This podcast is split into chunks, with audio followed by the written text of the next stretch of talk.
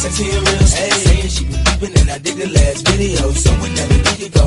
How could I tell her no? Measurements was 36, 25, 34. I like the way you brush your hair, and I like those stylish clothes you wear.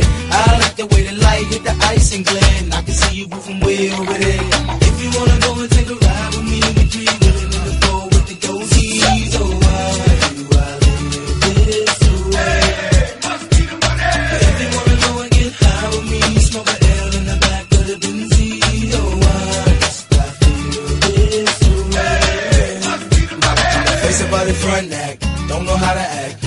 Vouchers or no boosters, bringing nothing back. You should feel the impact. Shopping with plastic. When the sky's the limit and them haters can't get past that. Watch me as a gas tank. Four got six ways. Once again, anything change. Every time I switch lanes, it feels strange now. Making a living on my brain instead of cane now. I got the title from my mama, put the my own name now. Damn shit to change now. Running credit checks with no shame now. I feel the fame, come on, I can't complain no more. Shit, I'm the main now. In and out my own game. Pages out of New Jersey from Courtney B. Telling me about a party up in NYC. And can I make it damn right? I be on the next flight, man, cash. First class. Sitting next to Vanna White, come on. If you wanna go and take a ride with me,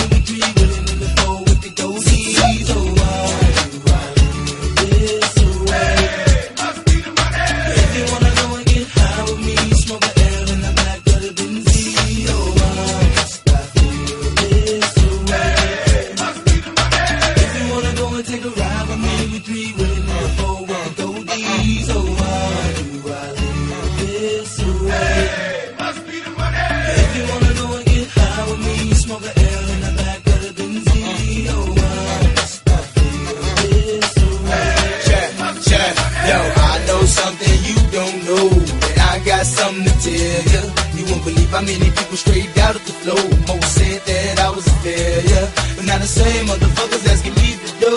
And I'm yelling, I can't help ya. Yo, Nelly, can we get tickets to the next show? Hell no. For real? Now that I'm a fly guy. And I fly high, niggas wanna know why. Why I fly by? But yo, it's all good. Range Rover, all wood. Do me like you should. Fuck me good, suck me good. We be no stud niggas. Wishing you was niggas. Popping like we drug dealers. Sipping pussy bud mackin'. Honey in the club, me in the Benz. Icy Chris telling me to leave with you and your friends. So if Shorty wanna knock, we knockin' the diss. And if Shorty wanna rock, we rockin' the diss. And if Shorty wanna pop, we poppin' the Chris. Shorty wanna see the ice, then I ice the wrist. City talk, Nelly listen, Nelly talk. City listen I fuck fly bitches when I walk. Pay attention, see the ice on the wrist. Niggas stir, now they some stick, now they wish. Come on, boo.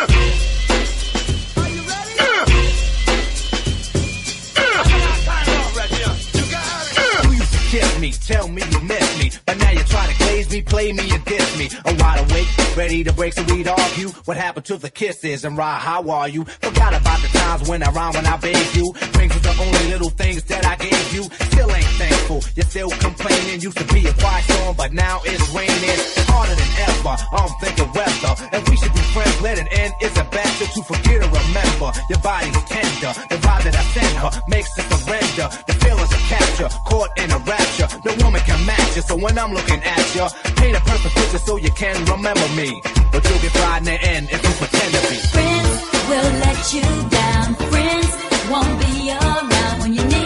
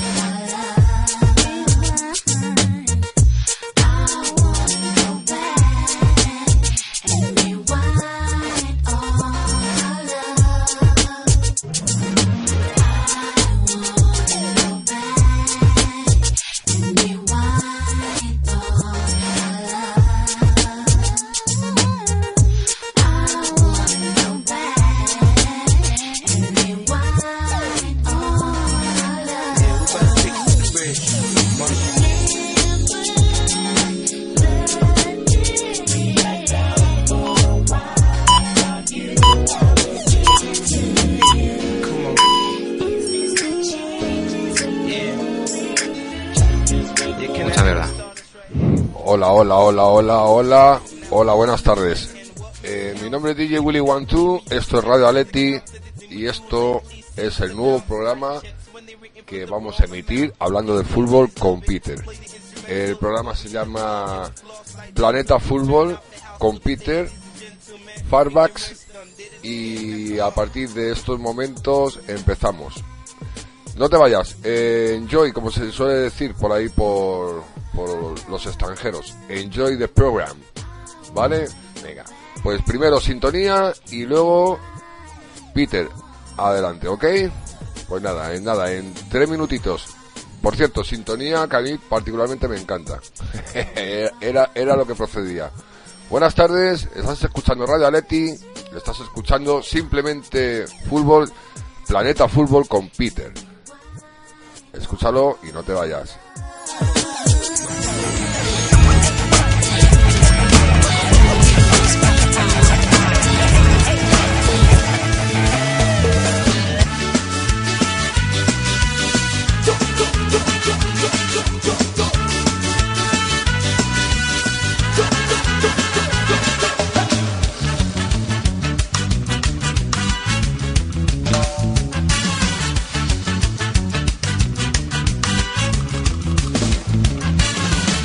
Declarar mi fanatismo.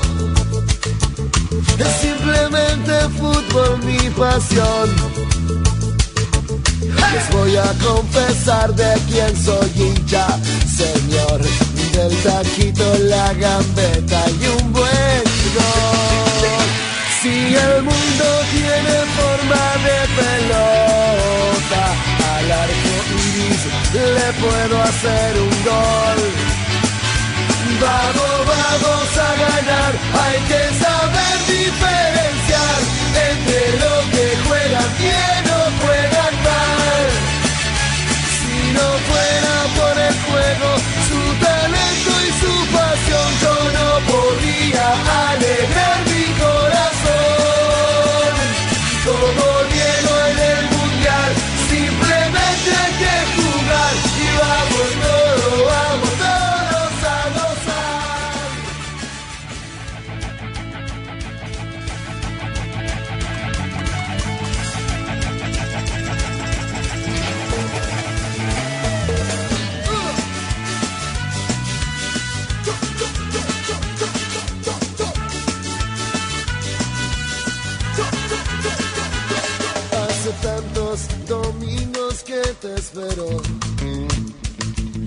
Tantos domingos que no estás.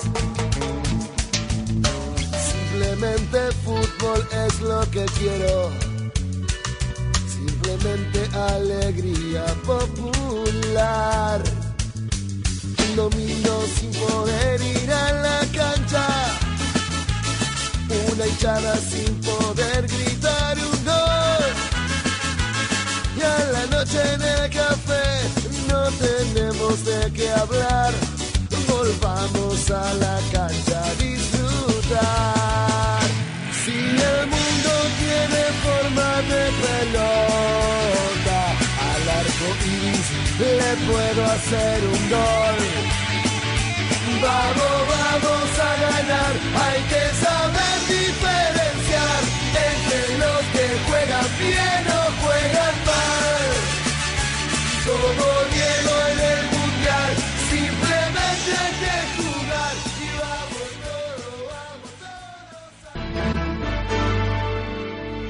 Radio Aleti. Radio de la afición rojo y blanca.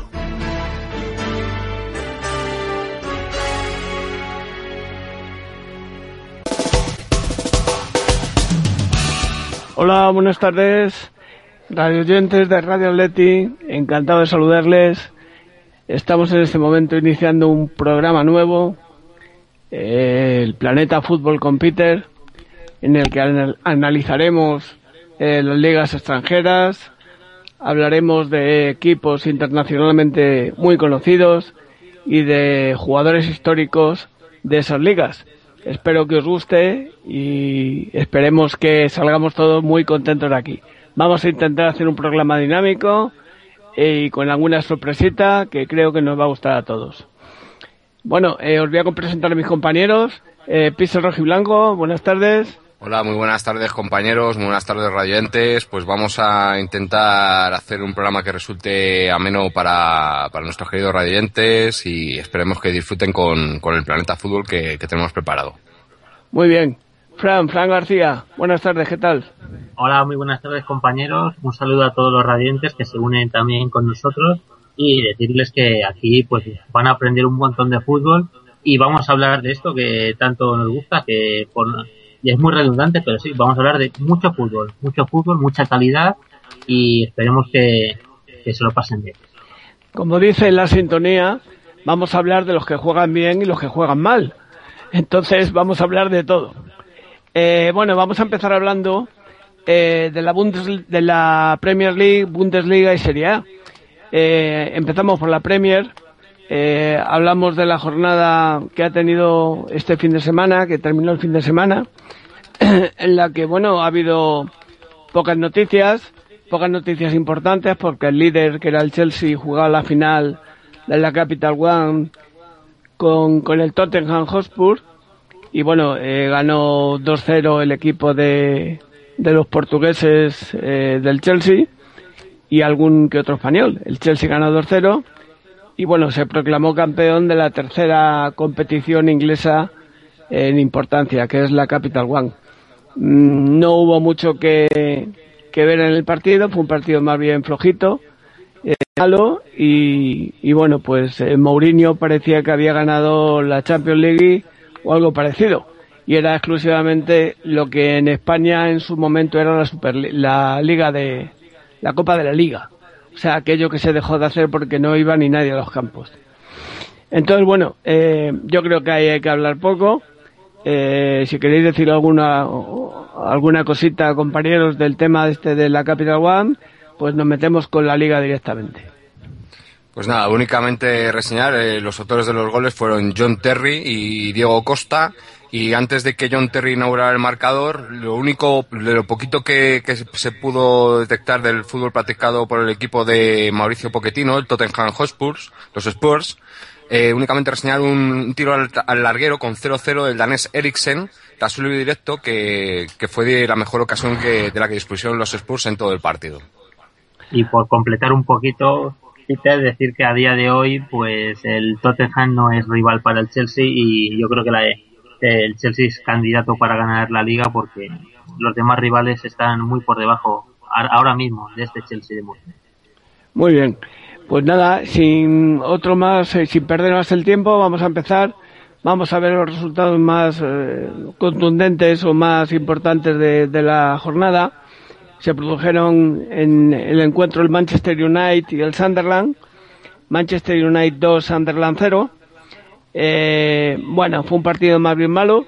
El Manchester llegaba bastante bien hasta el borde del área, pero a partir de ahí eh, se le van las ideas. Es un equipo que sigue sin funcionar y gracias a que David De Gea tuvo una gran actuación y del 0-0 primitivo se pudo pasar al 0-1 fácilmente.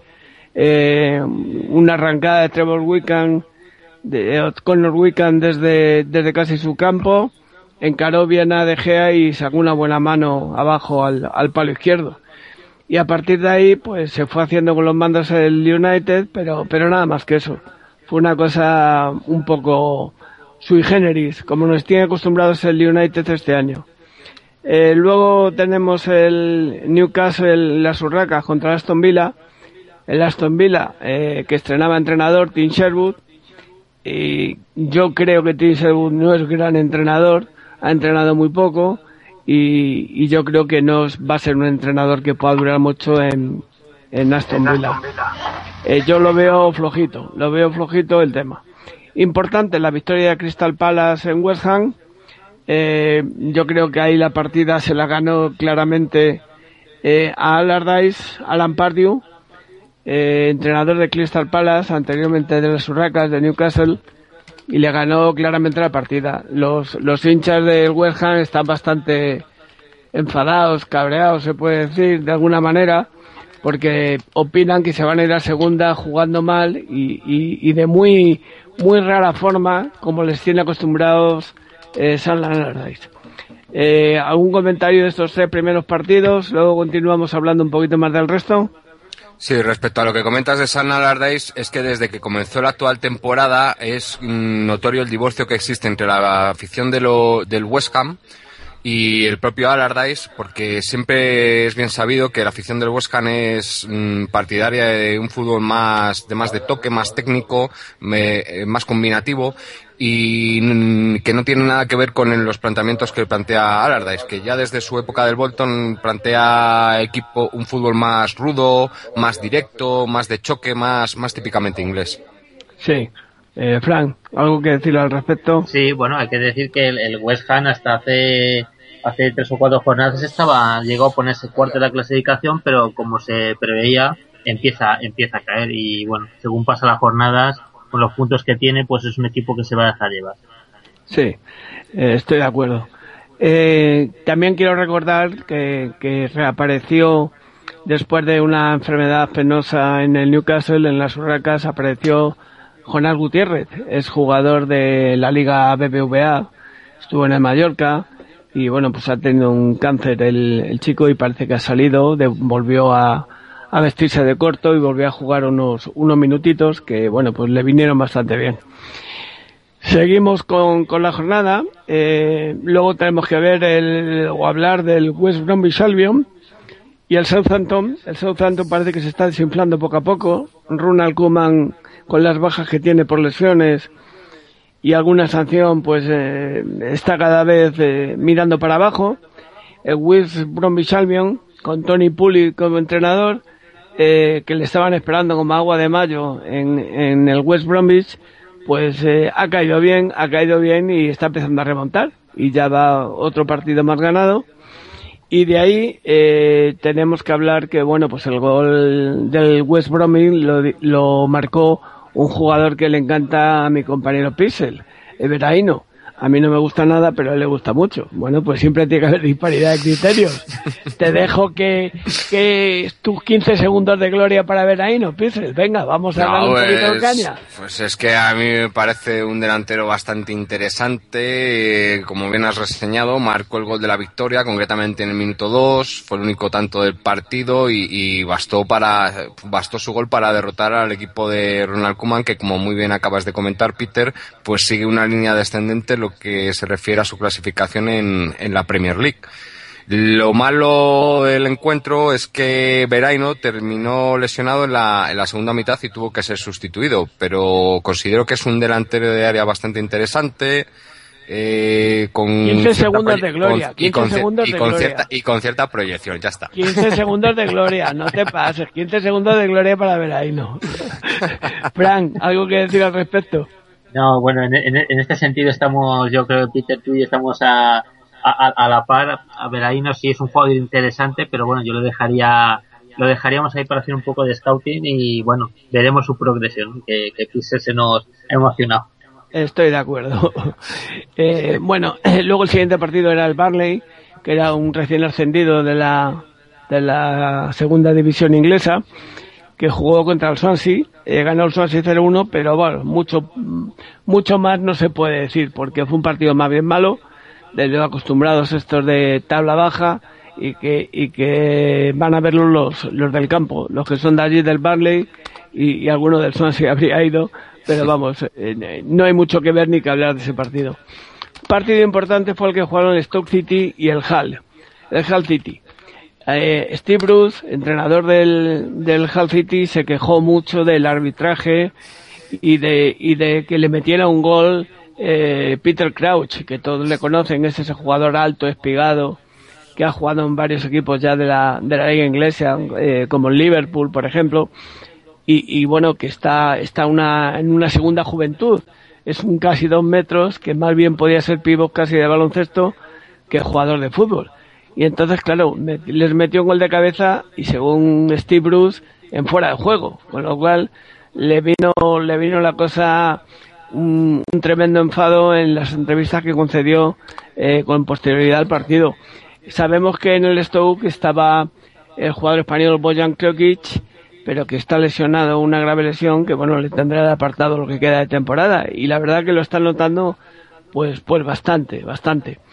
Luego eh, tenemos al Liverpool que le dio otra vez otro paseíto al, al Manchester City, le ganó por 2-1.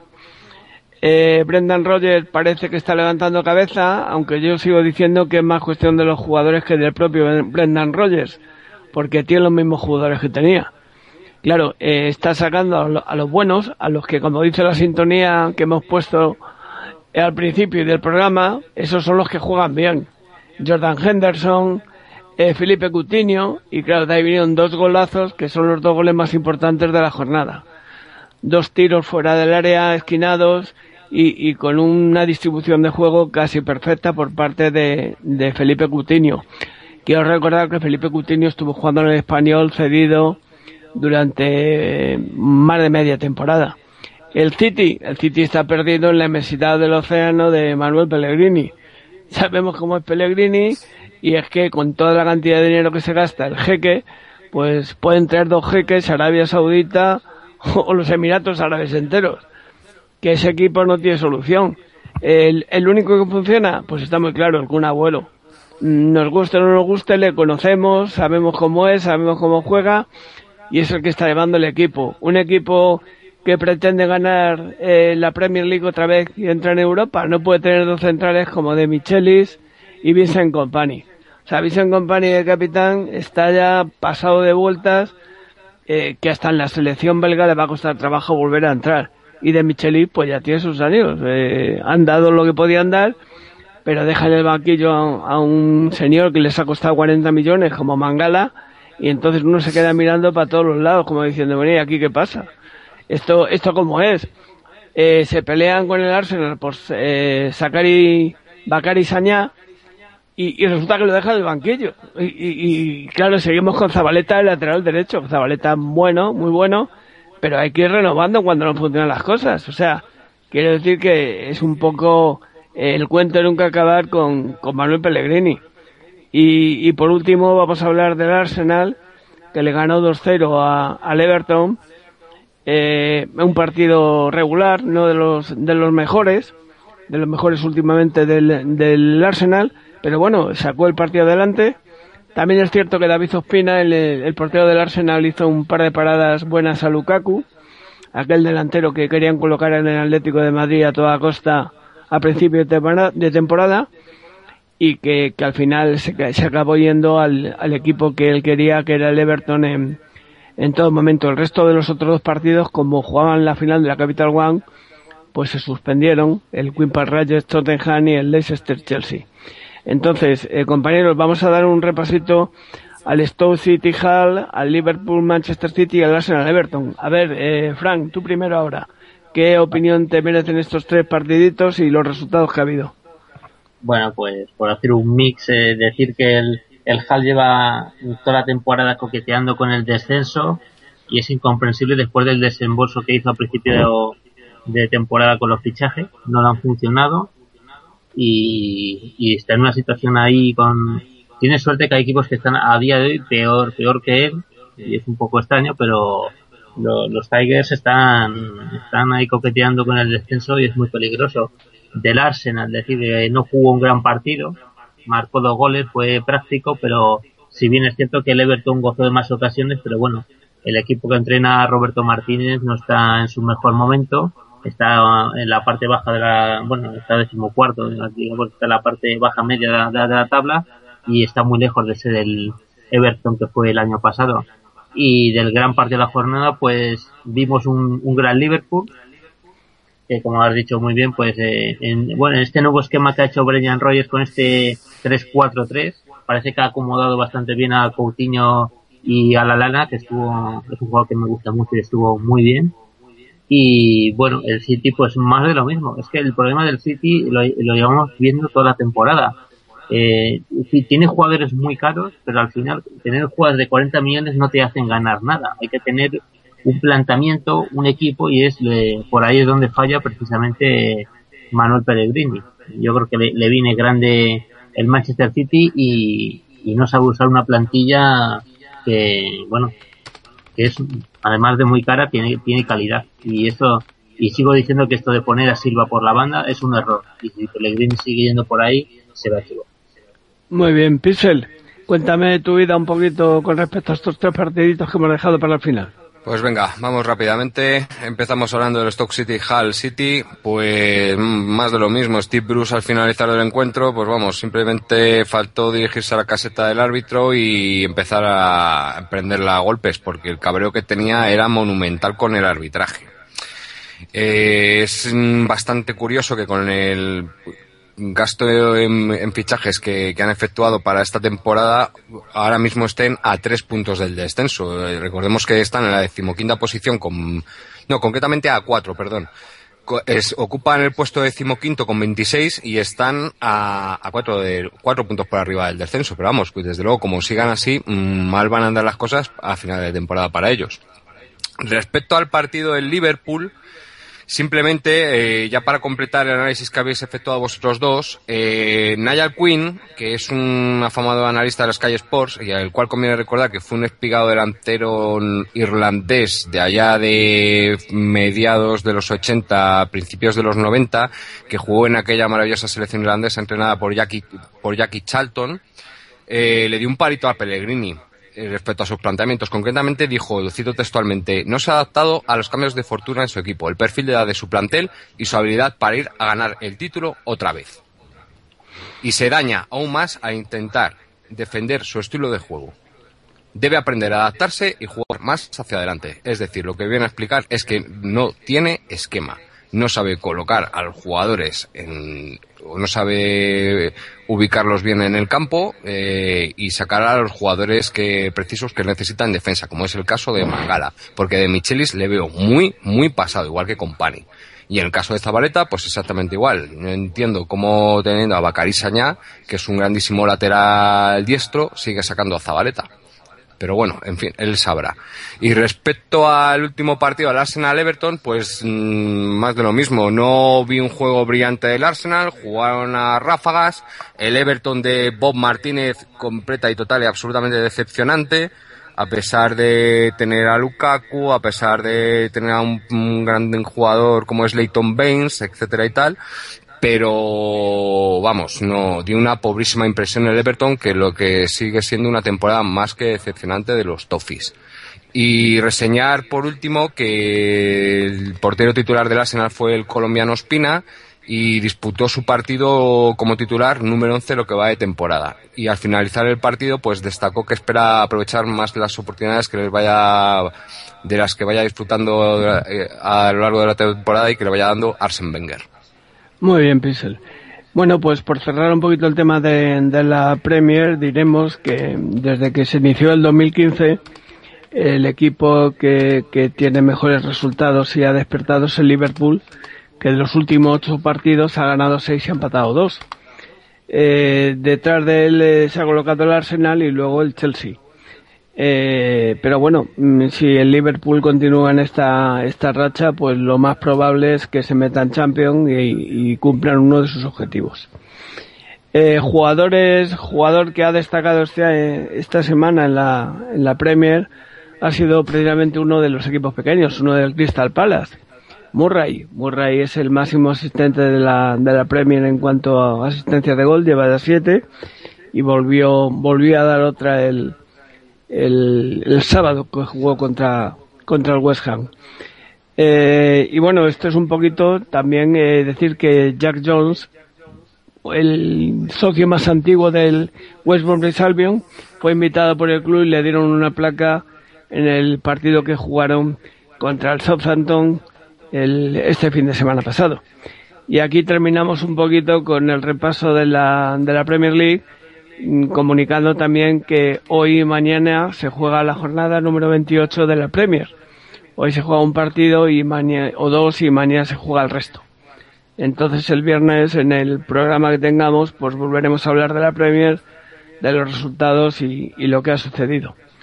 Bueno, eh, si os parece compañeros, vamos a cambiar de tema y nos vamos a ir a otra liga. Vamos a ir a la liga alemana con, con la última jornada, con los resultados que ha habido. Un poquito y ver mm, poco, hay poco que hablar, un par de partidos un poco, un poquito así más importantes porque ahora mismo en la Bundesliga empiezan hoy y mañana a jugar la Copa.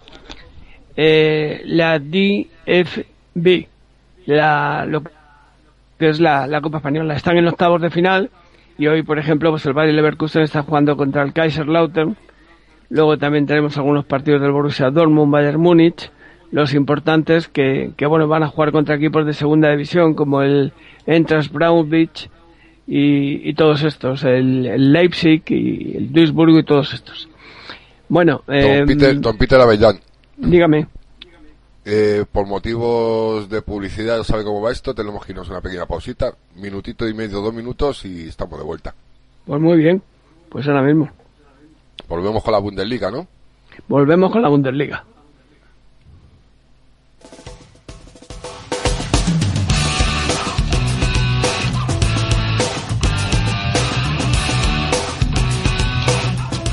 Radio Atleti, la única emisora rojiblanca. No aceptes imitaciones.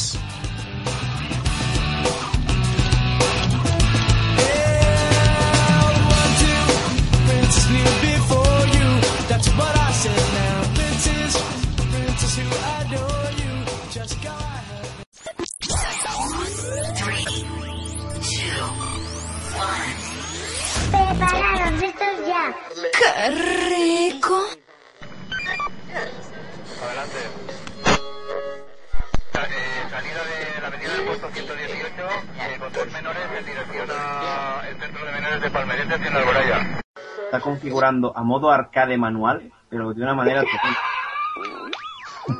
Ganar, ganar y ganar y ganar y volver a ganar y ganar. ¡Zas en toda la boca! ¡Zas en toda la boca! ¡Zas en toda la boca! Vale, éramos pocos y parió la abuela. Radio Atleti. Hablamos en rojo blanco. Un buen colchonero hace tres cosas. La primera, los domingos al Vicente Calderón. La segunda, a final de temporada a Neptuno. Y la tercera, Hola, soy Diego Simeone. Solo quiero decirle a todos los compañeros del travesaño que ya vamos. Minuto a minuto, segundo a segundo. Esto va a ser el mejor programa de la radio de los Atléticos de Madrid. ¡Opa, Forza Atlético! Forza Atlético, minuto a minuto, segundo a segundo, segundo a segundo, segundo a segundo, segundo a segundo.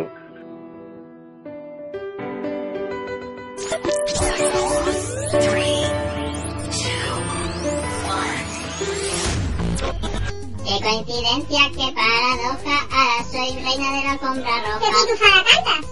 El himno de Travesaño, el programa estrella de Radio Atleti. ¿El Travesaño? ¿No lo conoces? ¿No has deseado nunca un programa que solo hablen en rojo y blanco? Sí, claro, estoy pitufeata de ver. Pues aquí solo se habla en rojo y blanco, con debate futbolero, invitados estrella y entrevistas de lujo. Pitufada total. ¡Qué pasada! ¿Y cuándo lo emiten? De domingo a jueves, de 10 a 12 de la noche. No consumas y pitufea en rojo y blanco. ¡Competencia! ¡Competencia! ¿Conoces el Rincón de Todos los Atléticos? No es otro que 1903 Sport Bar. Un espacio pensado para todos los atléticos, situado en la puerta 23 del Estadio Vicente Calderón, donde podrás disfrutar todo el deporte y celebrar las victorias de nuestro equipo en un ambiente excepcional. El local ofrece servicio a las peñas rojiblancas, eventos de celebración y aniversarios, menú diario, facilidades para los desplazamientos al Calderón y paquetes promocionales. Una gran oferta respaldada por sus distintas zonas de ocio, atmósfera distendida que sin duda no va a dejar indiferente a nadie. ¿A qué esperas para venir? Buenas tardes otra vez, ya estamos de vuelta. Espero que no os hayáis ido nada más que a tomar un vasito de agua o una Coca-Cola, porque continuamos con las ligas europeas. Vamos a hablar de la Bundesliga. Empezaremos diciendo que entre hoy y mañana se juegan los octavos de final de la Copa Alemana. Ya el viernes también pues daremos una, una vuelta por todos los resultados. En cuanto a esta semana pasada, eh, pues eh, dentro de todos los partidos que ha habido, pues eh, podemos resaltar el del Werder Bremen con el Wolfsburgo, que ganó Wolfsburgo los Lobos eh, 3 a 5 en casa del Bremen. Con otra actuación destacada del delantero holandés Bas Dost, marcando otros dos goles, siendo ya uno de los máximos goleadores de la, de la liga alemana, de la Bundesliga. Eh, aunque en este momento todavía eh, sigue en primer lugar Arjen Robben como máximo goleador con 17, pero ya está en la tercera o cuarta posición el, el- el jugador holandés.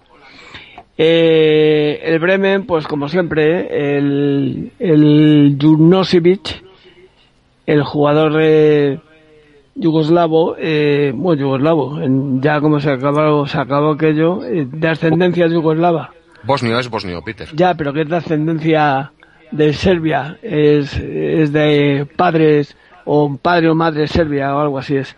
No, no, la verdad que no lo tengo muy claro. Es bosnio. Es, Ya. es austriaco, pero de ascendencia bosnia. Claro, es austriaco. Y luego el, el Bayern con el Colonia, pues nada, le pasó por encima, le marcó 4-1 y es que no hay nada que hablar porque es, es demasiado superior el Bayern con respecto a esos. El partido más importante, pues podría ser el Borussia Dortmund con el Schalke 04, que es el derby de la cuenca del Ruhr, de los equipos de la cuenca de las minas, de las minas de carbón, pero el Dortmund también le pasó por encima. Le marcó tres goles, eh, 3-0 y yo creo que es que no es que no se vio nada. Yo vi una superioridad tan inmensa del equipo de Jürgen Klopp que es que no había nada que hacer. O sea, Aubameyang está en un buen momento y estando Aubameyang en un buen momento, siendo tan rápido y Marco Royce eh, aprovecha en los últimos tres partidos tres fallos de los porteros que le pillan le pillan siempre a por la Coca-Cola y con el vaso de agua en la mano y se- les quita el balón y es que los marca puerta vacía. Pero trabajó mucho, jugó bien y, y fue, fue un buen partido de él. En cuanto al resto, pues el Bayern Leverkusen, que es quizá lo que más nos interesa a los seguidores atléticos, digamos que ganó 1-0 al Friburgo, jugando mal, eh, parándole el árbitro muchas faltas que cometían, eh, y tuvo que marcar Rolfes, el capitán ya veterano del equipo, el 1-0. Y ahí se, acabó el partido. Se le volvió a lesionar Las Bender, eh, que creo que va a estar para dos semanas o tres todavía. Creo que probablemente no pueda jugar contra el Atlético de Madrid en el partido de vuelta de la Champions. Cosa que, bueno, nos da un poco lo mismo, porque pff, el Lars Bender eh, no, no está haciendo gran cosa este año. Lo único que está dedicando es a dar leña, como decimos, por lo bajini. Y, así es como funciona.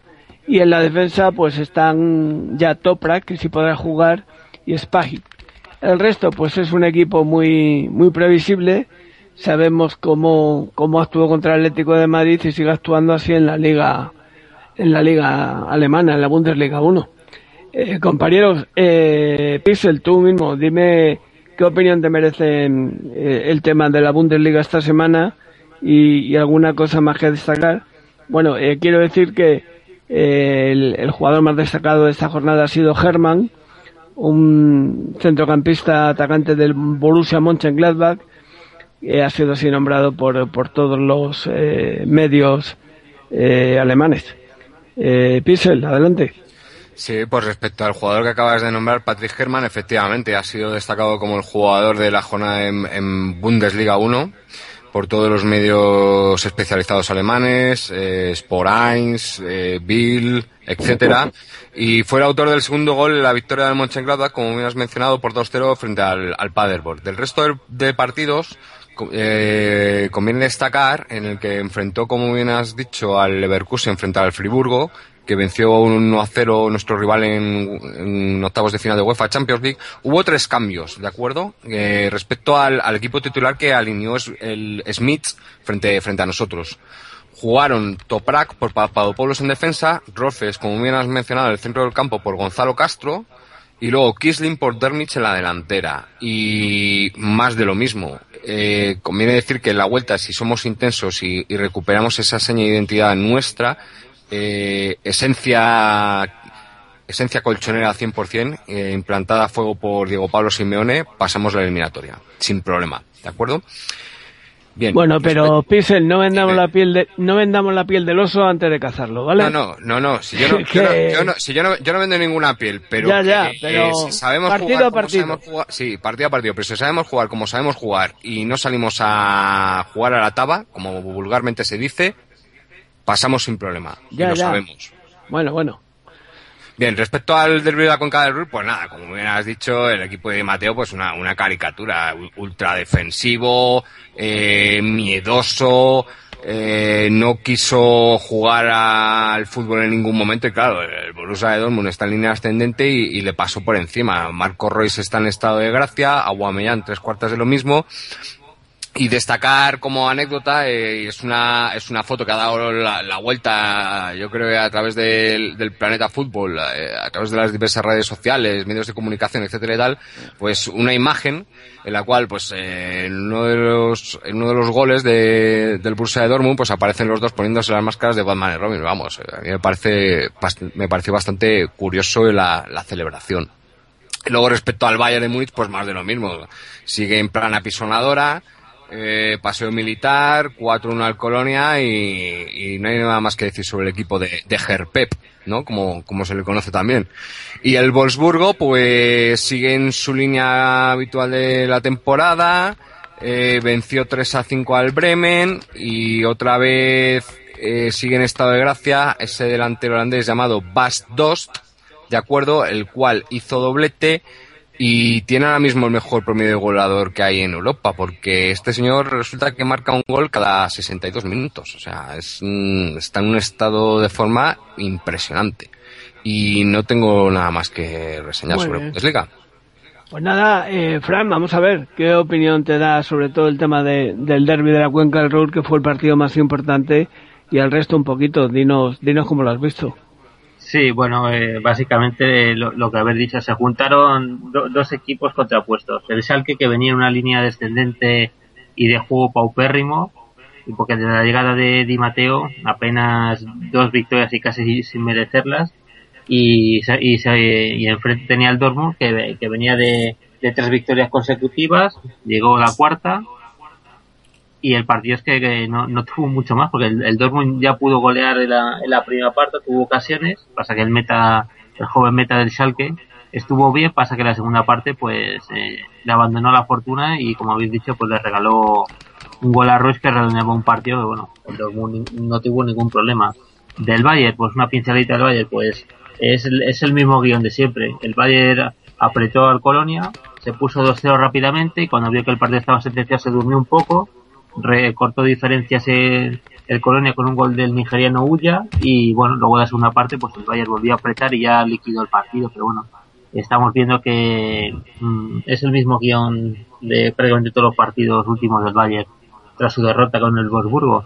Y precisamente de, de- del Wolfsburgo que yo creo que ese, ese fue el mejor partido del fin de semana pues nos dejó quitando al Bayern los dos equipos digamos más en forma en las últimas jornadas lo curioso es que el Werder Bremen se puso hasta tres veces por delante en el marcador pero no fue hasta el segundo tiempo cuando como, como bien habéis dicho apareció dos y ya puso el partido prácticamente a buen recaudo bueno y, y esta vez destacar también que marcó Cali Yuri los goles que no está teniendo todos los minutos porque obviamente no no, no tiene sitio en este equipo ahora mismo en el once titular. Y ya, ya que ha dicho Pixel lo de dos pues a mí, a mí me gustaría destacar a un jugador que está a un nivel increíblemente alto que es eh, Kevin De Bruyne.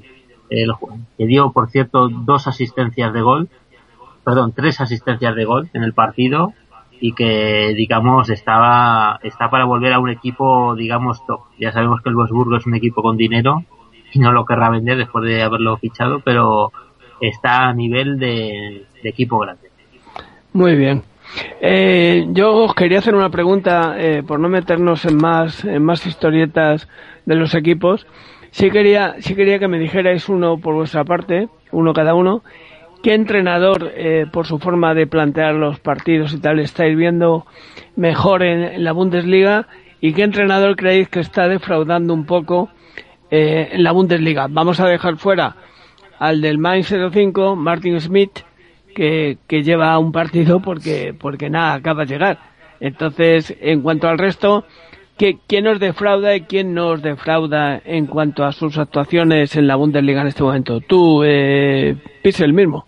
Sí, pues eh, digamos que el, el técnico que, mm, por así decirlo, eh, encabezaría la lista de, de, de, vamos, de el que entrena al equipo que yo considero que está más en forma y que, y que mejores planteamientos a nivel táctico y mejor preparación física tiene en su equipo y tal, es sin duda Dieter Hecking. Dieter Hecking es el entrenador del Wolfsburgo.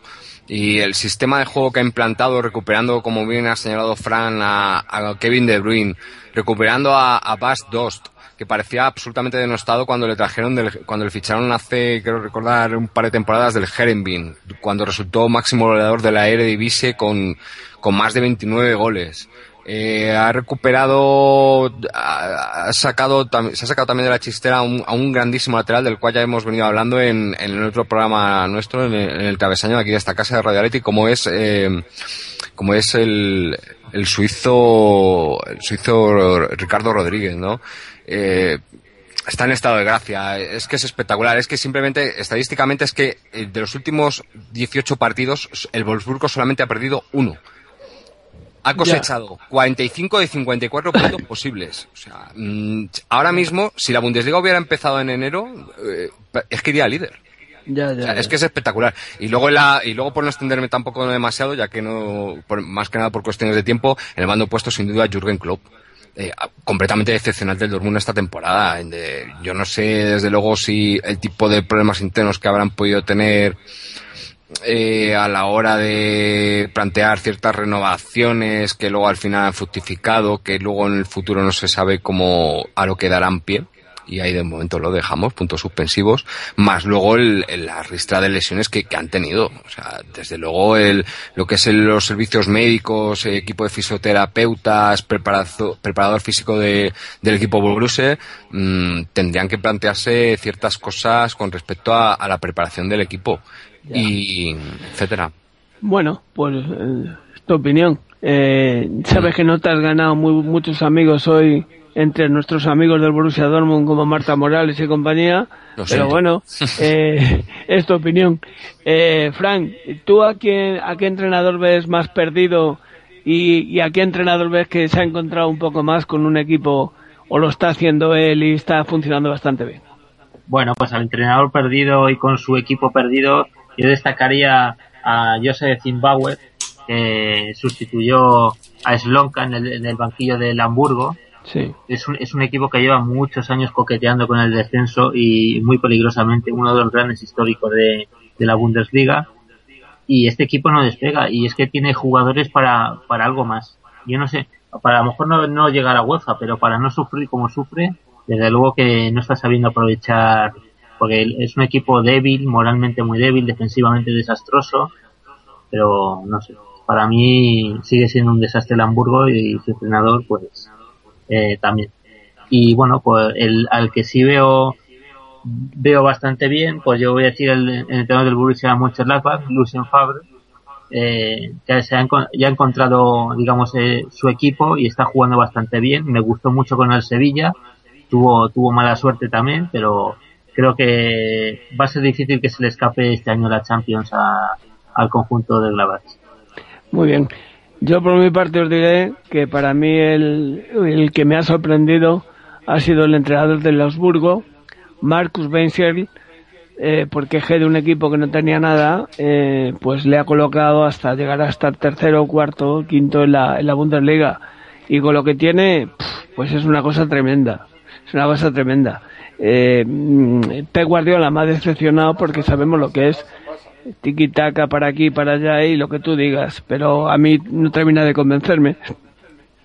Y sí, sí me ha, me ha decepcionado mucho, mucho, mucho el entrenador, como tú has dicho antes, del, del Hamburgo. Zimbabwe me parece que está bastante perdido y no le veo yo, no, no le veo, le veo más llevando el equipo a segunda división que otra cosa. Y al final, de coquetear tantas veces con este tema, al final van a tener un susto. El Hamburgo, que es un histórico, yo creo que en este momento es el único equipo que no ha bajado nunca a la segunda división y, y me parece que, que lo está- se lo están poniendo muy fácil. Y bueno, pues esto es un poco... Dime. Bueno, y, y- y decir que el año pasado el, Hamburgo jugó la promoción de descenso. Y- Claro, claro. Fran, es que más coqueteo no, no puede tener. Fran, a, mí, a, mí, a mí me lo vas a decir que yo soy muy del Hamburgo y lo sabéis. Es que ya, es Que- ya, nada más que le falta bajar a segunda.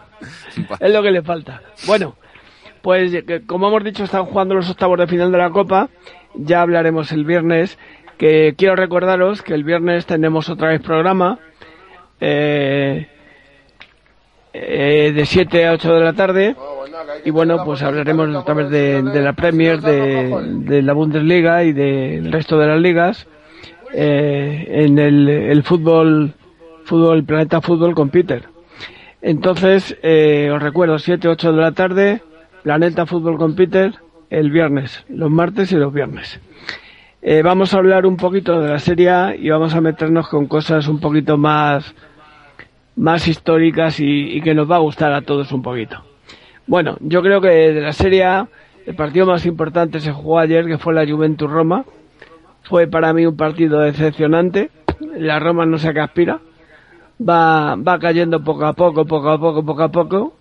Y, y no tiene ni un entrenador que sepa muy bien lo que hace Rudy García, el francés Rudy García, y algunos jugadores que, bueno, pues cuando les cambian ya se les ve con carita.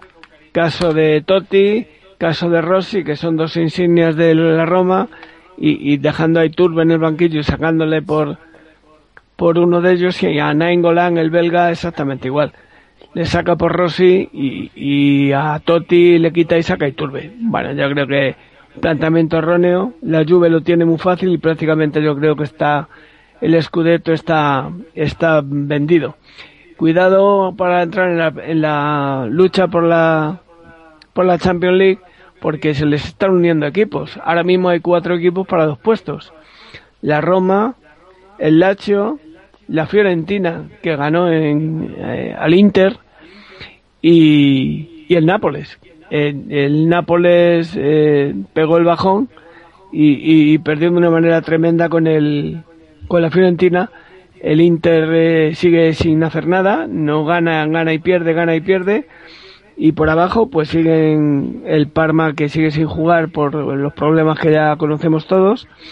Y siguen el Chelsea, el Cagliari y el Atalanta, pues eh, luchando ahí un poco con, con bajar, con no bajar a segunda división. Sí es importante recordar que el Kievo volvió a empatar al Milan, el Milan no levanta cabeza tampoco, cada día tienen más problemas. Eh, esta semana pasada salieron comentarios de un altercado que tuvieron Pipo Inzaghi y nuestro querido y amado Alessio Cerci. Eh, y entonces, bueno, pues eh, si el ritmo que llevan es ese, yo creo que lo tienen muy mal. Lo, lo van a pasar mal como se descuiden de con tanta tontería como están haciendo por ahí abajo. Decir que el Torino está sorprendiéndome gratamente y que han nombrado a Glick, el jugador polaco, el jugador de la semana en, en Torino. Quería que me dijerais un poquito eh, eh, vuestra impresión en general de cómo va de cómo va la liga y, bueno si no se están sorprendiendo lo bien que están funcionando Salah y Diamanti en, en la Fiore que están llevando al equipo para arriba de una manera tremenda. Tú mismo, eh, Frank, dime tu, tu opinión de cómo va la Serie A y todo esto, de estos jugadores que te he comentado. Bueno, pues la, la empezando por esto que has dicho, eh, un, un gran toro, estamos viendo un gran toro, no, no tan grande como el que fue hace años, que ya, ya lo traeremos a este programa, ese gran toro, pero bueno, este Torino ha eliminado al Athletic Club de Bilbao, nomás eh, lo eliminó bien, y bueno, en la liga está está siendo regular, que lo que le había fallado otra, otros años. Lo que pasa es que bueno, está seis puntos de, de la Fiorentina que marca zona europea, pero bueno, va a estar ahí luchando. Esperemos que sería bonito que todos estos equipos que, que marchan tras los equipos que están en zona europea den un poco de batalla porque por lo menos tendríamos eh, una liga bastante más entretenida. Y bueno, de la Fiorentina, pues sí, eh, la verdad es que los fichajes de invierno de la Fiorentina que fueron Diamanti, Sala y, y Gilardino le, ha- le han dado un pequeño plus a la Fiorentina y bueno, ha vuelto a la senda de, del, del triunfo. Y bueno, luego está la Lazio, que tiene un, tiene un, la Lazio tiene un problema porque cuando se acerca mucho a los puestos de Champions a la siguiente jornada pincha. A ver si, a ver si la próxima jornada eh, gana porque es curioso que lleva, lleva así, lleva así eh, un par de ocasiones que ha tenido mm, ha podido adelantar al Nápoles y al final pues eh, perdió ese partido. De momento lleva tres victorias consecutivas y se ha puesto ya dos puntitos del Nápoles. Un Nápoles que bueno, que, que, que perdió precisamente ante el Torino. Y bueno, y el gran partido de la jornada en Italia, pues el, el Juventus Roma, que bueno, se podría traducir como a la Juventus le valía no, no perder para mantener prácticamente la liga a buen recaudo y la Roma, pues bueno, empató con un poquito de orgullo al final, con un jugador menos, pero realmente los primeros 60 minutos de la Roma horrorosos. Una Roma que, que salvo su victoria en Cagliari, pues había, venía, pues eh, tiene cinco empates prácticamente con esa victoria entre medias y es que se ha dejado medio escudeto. Como decían, como decían siempre, al final, cuando tú luchas con la Juventus por la liga, tienes que ser más regular y tienes que ir, ir a por la liga de verdad, porque si flaqueas un poquito la Juventus no te, no te va a permitir, no te lo, no- ni siquiera te lo va a permitir. Y bueno, el Milan, pues bueno, más, más de los problemas de siempre, un equipo que no juega absolutamente a nada, y bueno, y sus vecinos del Inter están algo mejor, pero fallan muchísimo en liga y eso y eso y eso le prima y a ver si se van a quedar este año directamente sin, sin competición, aunque bueno, en la UEFA en la UEFA están están vivos. Está claro. Muy bien, Pixel, pues cuéntanos tú qué opinas. No, pues simplemente pequeñas acotaciones a los estupendos análisis que habéis realizado tanto tú como, como Fran respecto al partido cumbre de la jornada que enfrentó anoche a Roma Juventus. Pues nada, más de lo mismo. Rudy García, desde luego, yo no sé qué aspira dejando en el banquillo a, a jugadores de- del talento de Nainggolan, eh, sacando a Keita, eh, poniendo, sacando a Totti cuando Totti ya no está para jugar eh, más de más de 30 o, o 45 minutos, eh, dejan el banquillo a dejan el banquillo al, al paraguayo, en fin, eh, en fin, una- unas decisiones de verdad que es que es que dan mucho que dejan mucho que, que desear sobre sobre el juego de la Roma, entonces claro, luego luego se ve trasladado en lo que es la, la tabla clasificatoria que cuando ha tenido tiempo atrás de ocasión de acercarse a la Juventus lo, lo ha dejado escapar y, y- y así pues está situado a, a nueve puntos y no, no termina de ser un serio contrincante a- para poder optar a, a la conquista del Scudetto. Eh, luego respecto al partido que enfrentó a, al Alacho contra el Sassuolo, que terminó con victoria Lachiale 0-3, pues yo destacaría un jugador que desde el mes de enero lleva un par de meses a un nivel bastante alto y es el brasileño Felipe Anderson eh, abrió el marcador y desde luego está siendo una de las sensaciones del, del calcio. Pues junto al jugador del Palermo Paulo Dybala, el delantero argentino Paulo Dybala, el cual lleva 12 goles, pero que en esta jornada se quedó sin marcar, dado que su equipo el Palermo pues se empató a cero contra el Empoli.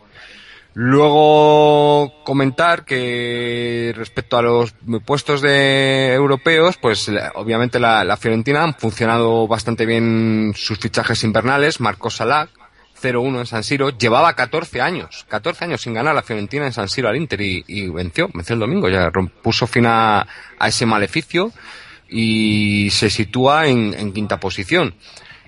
Y luego, pues el Torino eh, sigue su línea ascendente, está situada en una cómoda octava posición, está a seis puntos de la zona euro, que la cierra la cierra la Fiore con 42 puntos y, venció a todo un Napoli, que con gol de Glick, el, jugador polaco y, ahí sigue con, con su línea ascendente después de haber eliminado la semana pasada el Athletic de Bilbao de la, de la UEFA Europa League. Y luego, por último, el Milan, pues lo que sigue siendo tónico habitual de la, de la temporada.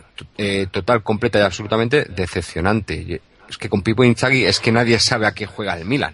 Y ya in- incluso los medios italianos apuntan que prácticamente se tiene decidido que el próximo año Pipo Inzaghi no va a seguir siendo entrenador del Milan y que suena, según el propio Alberto Cerruti de la Gacheta dello Sport, como su sustituto Mauro Tassotti. Ya. Muy bien. Pues yo creo que podemos dar un poco por cerrado el tema de la Serie A vamos a dedicarnos a hablar de, de dos clubes históricos importantes eh, en el mundo. Vamos a empezar hablando del club Atlético River Plate. El Club Atlético River Plate es un club, eh, como todos saben, argentino. Eh, se les conoce con el apodo de los millonarios o de la banda. Eh, fue un, un equipo que se fundó en 1901 y es un equipo que tiene muchísimos títulos de fútbol argentino. Forma de los cinco grandes, forma parte de los cinco grandes del fútbol argentino. Y tiene una, una sana y deportiva pugna con Boca Juniors por el, por el título siempre de, de los campeonatos apertura y clausura. Hay que decir que ganó 36 torneos de la primera división, el Atlético River Plate, y entre todos los jugadores eh, y equipos de, de este equipo inmenso, grande, grandísimo en Argentina, tenemos que destacar eh, a algunos jugadores importantes y algunas alineaciones y algunas delanteras como la conocida como la máquina. Eh, la máquina era una, era una delantera que en su momento causó sensación allá por los años 40 y 50 en los que formaban una serie de jugadores eh, importantísimos y que bueno, eh, ahora vamos a escuchar alguna cosita, vamos a pedirle a la producción que nos vaya poniendo un audio que tenemos eh, para que vayamos escuchando y vamos a ver, vamos a hablar después de ese jugador del que habla el audio eh, en un homenaje a él y continuamos hablando del Club Atlético River Plate. Producción, cuando quieras nos puedes poner el, el audio de este jugador argentino. Un mundo de nostalgias con Osvaldo Hueve. El feo de los lindos goles. El país transitaba los últimos días de gobiernos militares. Las paredes en las calles mostraban las caras de Raúl Alfonsín e Ítalo Luder, de Oscar Allende y Rogelio Frigerio, Abelardo Ramos y Álvaro Alzogaray, Francisco Manrique y Esteves Boero. Se votaría en poco más de un mes, en mitad de septiembre de 1983, era lo que corría. El 19 de septiembre del 83, a las 7 menos cuarto de la tarde, en una clínica del barrio de Belgrano, moría Ángel Amadeo Labruna. Estaba por cumplir 65 años. Mientras Angelito le decía adiós a la vida terrenal, la leyenda que ya lo acompañaba se fortaleció, creció y se desparramó por canchas y vestuarios, por hipódromos y bares y por cierto por todos los hogares futboleros o no tanto del país. Había muerto el feo. Pasaron 30 años. Había nacido en 1918 en plena Primera Guerra Mundial e Irigoyen en el poder argentino. Y si uno tuviera que imaginar una ropita con la cual saludó al mundo, tiene que pensar en una camiseta de River. La Bruna fue el más grande goleador argentino, sin objeciones. Jugó 514 partidos oficiales y marcó 293 goles, al igual que el paraguayo Arsenio Erico. Una curiosidad indica que hasta hace poco Ángel tenía en la estadística un gol menos que el goleador de Independiente. Pero en el año 2008, la investigación de un historiador del Centro para la Investigación de la Historia del Fútbol descubrió que un gol contra estudiantes en el 41, que se había adjudicado un defensor en contra, había sido de él sin dudas, y entonces quedó igualado con Erico como máximo artillero. Ángel Labruna jugó 21 años en la primera de River, ganándose el mote de El Eterno. Lo hizo entre el 39 y el 59, completando su carrera entre el 60 y 61 en el Ranger de Chile, Rampla Junior de Uruguay y Platense, jugando sus últimos dos partidos en Primera B. Debutó en La Plata ante Estudiantes, ingresando nada menos que por el Charro Moreno, 18 de junio del 39. Ganó el pincha 1 a 0. Tenía 20 años y su primer River fue Besuso, Bassini Blanco, Iacono, Rodolfi Berfiker, Peuchele, Cafarati, Alcalde, Labruna y Pedernera. El primer gol se le hizo Atlanta en octubre de ese año. Ganó nueve títulos de primera con la banda roja y dos sudamericanos con la selección, en donde jugó 37 partidos marcando 17 goles. Y luego de mucho batallar en la dirección técnica, ganó como DT seis campeonatos en Núñez. Sin embargo, su primer título como entrenador fue en 1971, dirigiendo a Rosario Central. Había sacado campeón de la B Defensores de Belgrano en el 67, finalizando ese año con una gran frustración al perder con Platense una semifinal increíble ante Estudiantes de La Plata en el Metropolitano, 4 a 3. La Bruna fue burrero, habitante de hipódromos y cabulero. Aquella de convertir un gol en el arco vacío apenas entrado a la cancha era una de sus favoritas. Angelito le hizo 16 goles a Boca, con quien tenía un duelo particular. El feo era hincha de River, socio vitalicio número 1658. Entraba la bombonera, se llevaba la mano a la nariz y la apretaba para demostrar que allí había mal olor.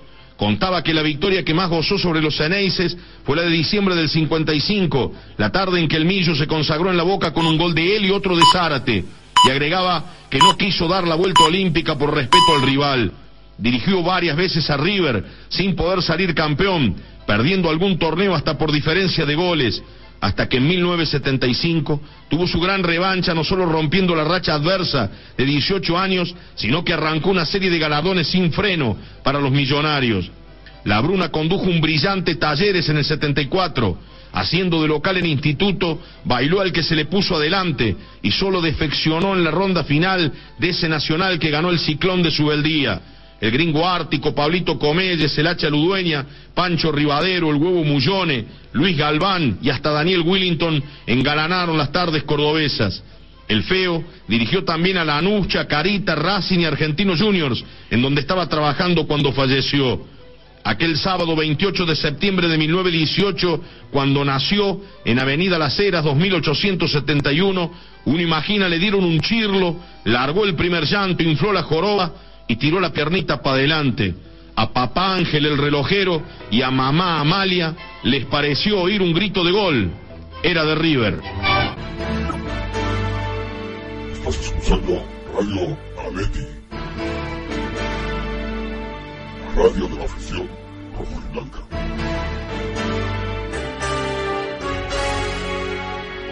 Adentro. Hola, hola, ya estamos aquí otra vez con vosotros. Espero que os haya gustado este audio que os hemos puesto del jugador, uno de los jugadores más importantes del Club Atlético River Plate, Ángel Labruna, también conocido eh, coloquialmente como el Feo o Angelito.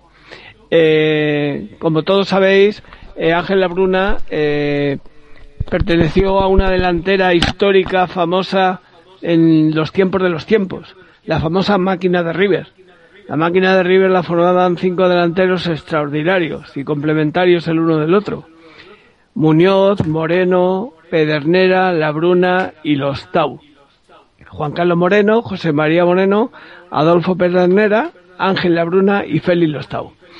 Bueno, estos jugadores fueron impresionantes durante un montón de años, ganando trofeos y ganando todo lo que se les ponía por delante. En el audio ya os hemos explicado y os han explicado quién era Ángel Labruna y su funcionamiento en respecto a este equipo. Llegó a ser entrenador también y, gran entrenador de River Plate, siempre estuvo en River Plate, eh, jugó en River Plate, aunque también llegó a jugar en Rampla Junior, en Rangers de Talca y Talleres de Córdoba, pero su, su máximo exponente era jugar en River Plate donde jugó 533 partidos, marcando 315 goles del 39 al 56. Y luego, pues como jugador, eh, ganó campeonatos nacionales, la Copa de Barguren, la Copa Escobar, la primera división, campeonato de primera división ganó unos cuantos, como ocho, y torneos internacionales como el campeonato sudamericano, y ha sido máximo goleador de la primera división en el 43 y en el 45. Como director técnico, pues exactamente igual, ha ganado prácticamente de todo. Y, bueno, vamos a hablar exclusivamente un poquito de la Bruna en estos momentos y de la máquina de River. Y con posterioridad, en otros programas, iremos avanzando cosas sobre River Play, porque la historia de River Play es para estar hablando días y días. Entonces, voy a pasar la palabra a mi compañero, a Pixel, y que nos hable un poquito de la Bruna y un poco de sus logros internacionales y sobre todo su época de entrenador también aparte de la máquina de River. Adelante, Pixel. Pues Ángel Bruna es sin duda uno de los mejores jugadores argentinos de toda la historia. Es una auténtica leyenda.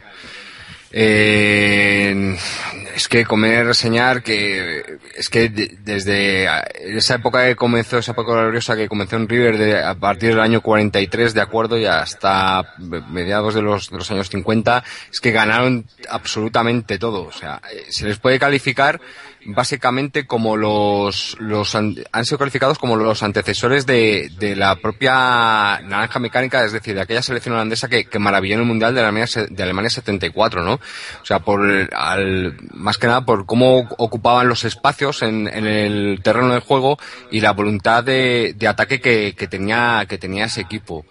Eh, impresionante. Es que no, pocas palabras se pueden decir faltarían calificativos para, para definir a, a este a este jugador, ¿no? Eh, es que fueron adelantados a su tiempo a la hora de a la hora de defender, a la hora de atacar. El, el mote de el mote de la máquina, conviene recordar que fue fue acuñado por por Borocotó, que fue un importante periodista deportivo de la revista El Gráfico de allá por los años 40 y que recogió un, un comentario de un seguidor de, de River llamado Regar tras una aplastante victoria por 6 a 2 frente a la Chacarita Juniors en la octava jornada del Campeonato Argentino de 1942 y ese calificativo se recogió entonces por la revista El Gráfico y ya quedaría acuñado por siempre para la, historia de River y, del fútbol mundial. Eh, compañeros que también tuvo Ángela Bruna en River, pues como bien has mencionado, el señor Juan Carlos Muñoz, el señor Moreno, eh, Adolfo Pedernera y, y el propio Félix Lostau. Eh, uno de los grandes equipos de siempre. Eh, también conviene destacar que jugaron con ellos también José Eusebio Soriano de, Perú, que, también fue considerado, ha sido considerado como uno de los más grandes eh, porteros de, la historia del fútbol sudamericano y del propio River. Ascanio Cortés. Luego en el año, y luego en el año 47 eh, quedaría otra delantera para la historia que considera también una de las grandes delanteras de River, la formada por Reyes, Moreno, Di Stéfano, La Bruna y el propio Lostau. Muy bien, Pixel. Eh, vamos a ir poquito a poco porque si no estaríamos años hablando de River Plate. Vamos a dejar a Frank que nos dé la última pincelada de River y nos metemos con otro histórico del fútbol. Eh, Frank, eh, dinos, danos la Pues- pincelada tuya sobre, sobre la Bruna y River. Pues mira, sobre este River, sobre la máquina, decir eh, una pequeña cita de, de una crónica que para definir a, este, a esta magnífica delantera podríamos decir que sería el desborde de Muñoz, los pases de Pedernera, las gambetas de Lustau y las diagonales de la Bruna. Ese era el sello de este, de este River Plate. De, de Ángel Labruna, que decir, bueno, pues decir curiosidades como que fue el máximo goleador de los clásicos River Boca con 16 goles, el jugador más longevo de la historia del fútbol con, en- con, con 28 años jugando en primera división y intervino en más de mil partidos entre oficiales y eh, amistosos. O sea, estamos hablando de una absoluta figura de- del fútbol mundial y de la historia del fútbol. Sí, estoy, estoy totalmente de acuerdo con, de acuerdo contigo. Bueno, como, como hemos empezado hablando de la Bruna, eh, ya hemos dado unas cuantas citas y os recordamos que no se nos olvida River Plate. La historia de River Plate no se puede contar en 10 minutos ni en un cuarto de hora. Eh, seguiremos contando cosas de River Plate. Hoy hemos contado cositas de la máquina y volveremos a seguir con, con River Plate con la Bruna y con algunos de sus compañeros como Pedernera, Adolfo Pedernera e incluso el querido y llorado eh, Alfredo Di Stéfano, que fue también un gran jugador de, de River Plate. No porque haya sido una insignia de nuestros vecinos de enfrente nos vamos a olvidar de un jugador de esa categoría, eh, porque sería injusto eh, no reconocer a uno de los mejores genios que ha habido en el fútbol mundial como Di Stéfano. Bueno, compañeros, pues vamos a pasar de al último bloque del programa y vamos a hablar de un club también eh, muy especial, muy especial porque es muy semejante al Atlético de Madrid en su país. Estamos hablando del Botafogo de Fútbol y Regatas. El Botafogo de Fútbol y Regatas es un equipo brasileño que está en el, en el, en el barrio de su mismo nombre, como indica, el Botafogo, en Río de Janeiro. Eh, ahí ha habido jugadores de la categoría de Mané Garrincha, de Didi, de Nilton Santos, Yalma Santos. Bueno, es una cosa parecida a River Plate, pero en Botafogo. eh, Botafogo eh, juega sus, sus partidos, sus encuentros en el estadio Joao Belange de Río Janeiro, que, que tiene 46.900 espectadores, 47.000 espectadores puede decirse, y son rojinegros, llevan eh, la camisa roja y negra, digo, perdón, roja y negra, amarilla y negra, y bueno, pues son últimamente uno de los eh, mayores eh, promesas del fútbol brasileño, un defensa central llamado Doria, eh, ha estado allí durante algún tiempo y, se prevé que salga en cualquier momento de Botafogo porque hay muchos clubes importantes de- del mundo, del planeta fútbol, que se lo están rifando. En cuanto a, Botafogo, para que entiendan un poco, vamos a, ponerle un audio. eh, ahora mismo eh, se lo vamos a ver a producción de un jugador al que llaman la enciclopedia del fútbol. Nos estamos refiriendo nada más y nada menos que a Nilton Santos, en una conversación con Didi y una torcedora brasilera de Botafogo.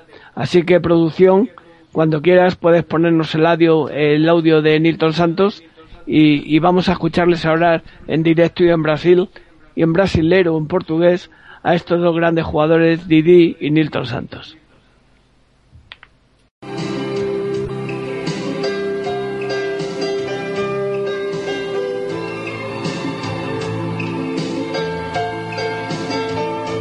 Parecer, você vê a coincidência. Sai um prefeito botafoguense, entra outro prefeito botafoguense, alguma coisa tinha que acontecer. Nós ficamos longe daqui 17 anos. E eu joguei 17 anos aqui dentro, honestamente, com três contratos em branco. Não que eu quisesse fazer média, é porque eu era botafoguense já na época. Por isso estou aqui. O Café Progresso no bairro de Botafogo sempre foi ponto de encontro de jogadores do Botafogo. Isso desde que o Botafogo começou o profissionalismo em 35. Aqui, depois dos treinos, os jogadores se encontravam para bater papo e contar as histórias não desse Botafogo de hoje, mas do Botafogo glorioso. E hoje, Newton Santos e Didi vieram aqui se encontrar. Um encontro promovido pelo Newton Santos. Ele ligou pro Didi, porque Newton lá em Brasília ficou comovido. Comovido com as imagens da menina Sonja. Mas esse estádio aí já viveu momentos de glórias. Glórias que transformaram o Botafogo num dos maiores times da história do futebol brasileiro. E dessa história, Didi e Newton Santos eram personagens importantes. Mas eles hoje vieram aqui não para falar só do Botafogo, mas principalmente para conhecer a menina Sonja, a menina que emocionou o Brasil. Antes de nós falarmos ali de General Severiano, onde nós fomos campeões há muitos anos, eu queria saber por que você se tornou botafoguense. Porque meu pai me falava muito do senhor, do Didi e do Garrincha. Então eu comecei a gostar do Botafogo como nenhum time. Que influência, que coisa gostosa, que é bom ouvir isso de uma criança, né? Por isso é que você me trouxe de Brasília, eu queria muito conhecer você. Então aí me trouxeram para o Botafogo para fazer parte desse grande elenco, né, que é hoje a história do Botafogo. E eu tive a felicidade né, de encontrar Nilton, Garrincha né, e outros mais. Marildo, Zé Carlos, né? E daí formamos uma família e o Botafogo tornou-se o mais famoso do mundo. Né? Depois veio o Santos. Newton Santos, Didi, Mané Garrincha. 20 anos. É como se o relógio do tempo estivesse parado. Assistindo a alegria se transformar em choro e desespero. Mas você, menina que chora, vai deixar de ser botafoguense? Não podes perder, perder pra ninguém. Noutros esportes tua fibra está presente. Fogo chegando, cruzamento, Maurício!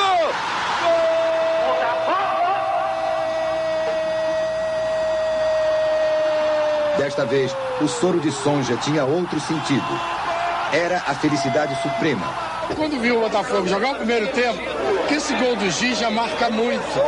Tá entendendo? Então eu disse, não saiu o gol, mas o segundo tempo sai. Foi exatamente no gol do Giz, já saiu o gol. Campeão. Bom demais. O uruguaio Gigia tinha camisa 7. Newton Santos pensou nele, em Mané Garrincha e em outro camisa 7, Maurício. 3 vezes 7, 21. Há 21 anos o Botafogo não era campeão. Era o dia 21 de junho e fazia 21 graus no Maracanã.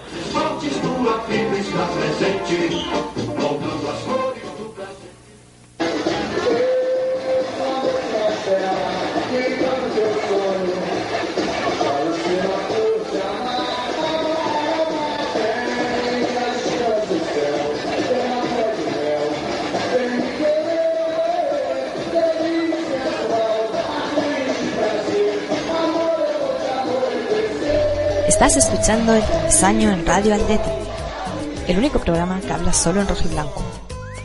Nos encontrarás a través de los distintos servidores y también en nuestras aplicaciones para dispositivos móviles, iPhone y Android. ¿Te lo vas a perder? Hola, estamos aquí de nuevo. ¿Qué os ha parecido esa musiquita y ese Nilton Santos y Didi hablando? En brasileiro, el mejor fútbol del mundo. ¿Eh? No os podréis quejar, que os estamos tratando muy bien. Eh, bueno, vamos a hablar un poquito de, Botafogo, al que llaman el glorioso, en, en Brasil, por, las golea- las goleadas que, se aplicaron durante el siglo XX. Botafogo es el responsable de la mayor goleada de la historia del fútbol brasileño. Marcó 24 a 0 al Mangueira. El, el albinegro, como le llaman, eh, fue la base de la selección brasileña con 97 jugadores eh, en todos los tiempos y 47 convocatorias para las Copas del Mundo. Eh, después de una vida eh, próspera desde su fundación, pues tuvo sus problemitas en el denominado fútbol carioca de- del decenio del 30 y vivió derrotas en el fútbol brasileño también importantes en el 77 y 78 después de haber ganado por la Copa Comebol o el torneo precursor de la actual Copa Sudamericana. Pero vamos a hablar poco de, Botafogo, vamos a hablar un poquito más de Nilton Santos.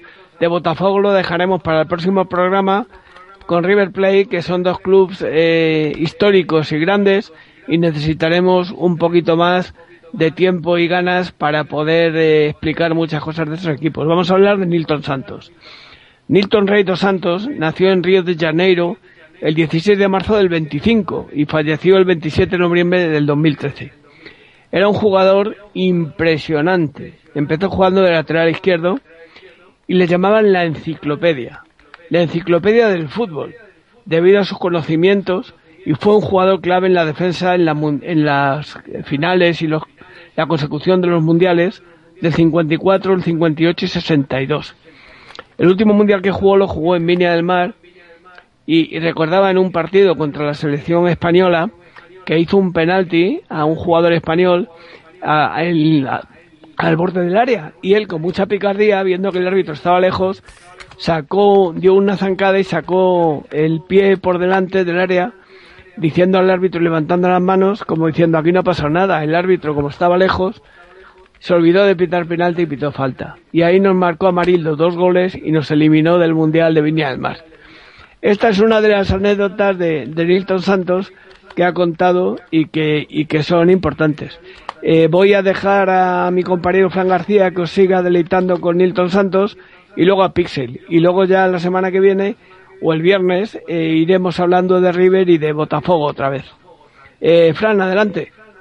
Sí, bueno, pues eh, Nilton Santos, hay que decir que en el fútbol actual esto ya no se lleva demasiado, pero jugó toda su vida en Botafogo, digamos es el club de su vida desde, el- desde 1948 al 64, y por eso, como bien ha dicho Peter, él nace un eh, 16 de mayo, pues ese día es el día con, el día de- del Botafogo, se considera así por el porque coincide con eh, la onomástica de- del nacimiento de este jugador.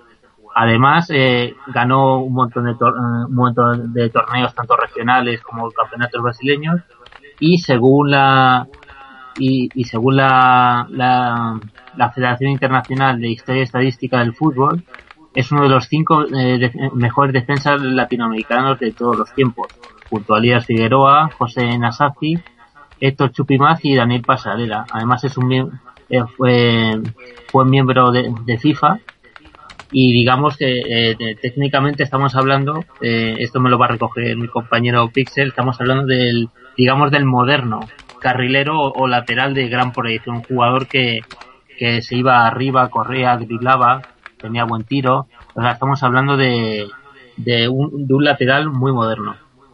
Muy bien. Pues Pixel, tú cierras el tema Nilton Santos por hoy.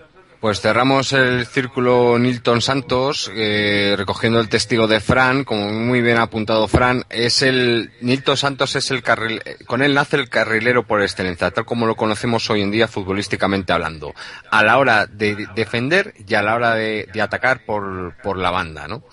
Aunque luego, como muy bien ha citado Peter Avellán, eh, eh, pasara a ejercer su, su excelente juego, dominio del balón, anticipación, eh, calidad técnica en, en el centro de, de, la, de la zaga, tanto de la selección caraniña como del Botafogo. Decir Nito Santos es, es decir, como bien dice su, su biografía, miña bola, miña vida. Es decir, mi bola, o sea, mi balón y, y mi vida. Y, y una vida entera, como, como ya hemos reseñado, toda, toda su vida, li- una vida entera de- dedicada al, Botafogo. Eh, como curiosidad, decir que cito textualmente a Sandro Moreira, un periodista bastante afamado de Brasil, el cual dijo sobre Nilton Santos que Elia Fitzgerald interpreta a Cole Porter con la misma facilidad que Nilton Santos eh, juega al fútbol. Eh, para que os hagáis una idea de, de- de cómo jugaba al fútbol este señor y, y- y era un, auténtico deleite.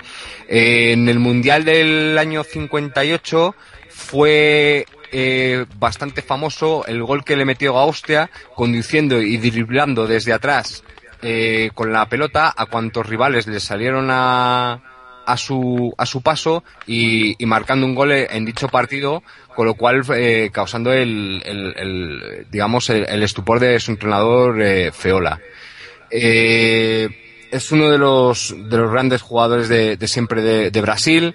Eh, ganó el campeonato carioca en, en cuatro ocasiones, ganó la, intercontinental, la intercontinental en el año 63 y, y- y los dos mundiales de fútbol de, de Suecia 58 y, y, el de, y el de Chile 62. Eh, impresionante. Muy bien, pues muchas gracias, Pixel. Ya os recuerdo que seguiremos hablando de River, de la máquina, de la Bruna, de Nilton Santos y de Botafogo y Brasil. Eh, esto no acaba aquí. Nada más deciros que por hoy ha sido el primer programa, espero que os haya gustado, espero que los audios hayan sido audibles como su nombre indica, lo hayáis pasado bien, os hayáis divertido y os contamos con vosotros para el viernes del 7 a 8 también en un nuevo episodio del fútbol, Planeta Fútbol con Peter. Eh, os recuerdo que dentro de un ratito, a las 10 de la noche, estamos todos otra vez hablando en rojiblanco, en el travesaño. No os olvidéis. Nada más que esto y buenas tardes a todos. A cenar, a dar de comer a los niños y a relajarnos. Buenas tardes a todos y un abrazo virtual. Compañeros, Pues muchísimas gracias a los oyentes, eh, muchísimas gracias compañeros y ha sido un auténtico placer el, el debutar hoy en, en Planeta, Planeta Fútbol con Peter Avellán. Pues igualmente un saludo a todos los radiantes por haber estado ahí. Ha sido un verdadero placer con- compartir los micrófonos con Peter Avellán y con Pixel. Hoy hemos aprendido un poquito más de fútbol internacional, pero bueno, nos quedan nos quedan muchos programas y seguramente la verdad que al final eh, nos vais a incluso echar de menos cuando cuando no estemos. Así que pues nada, ya sabéis. eh, ahora a comer algo y rápidamente nos vemos en, en el travesaño en un ratito, porque ponemos falta, ¿eh? Muy buenas noches. no os olvidéis, a las 10 el travesaño, hablando en rojiblanco. Hasta luego, señores.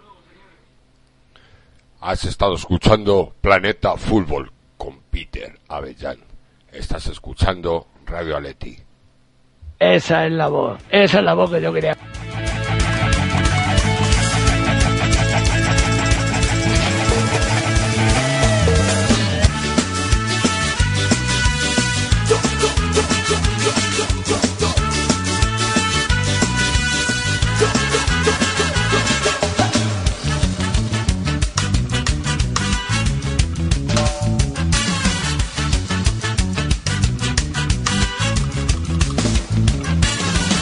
Declarar mi fanatismo. Es simplemente fútbol mi pasión. Les voy a confesar de quién soy hincha, señor. Del taquito, la gambeta y un buen gol. Si el mundo tiene forma de pelota, al arco iris le puedo hacer un gol. Vamos, vamos a ganar, hay que saber diferenciar entre los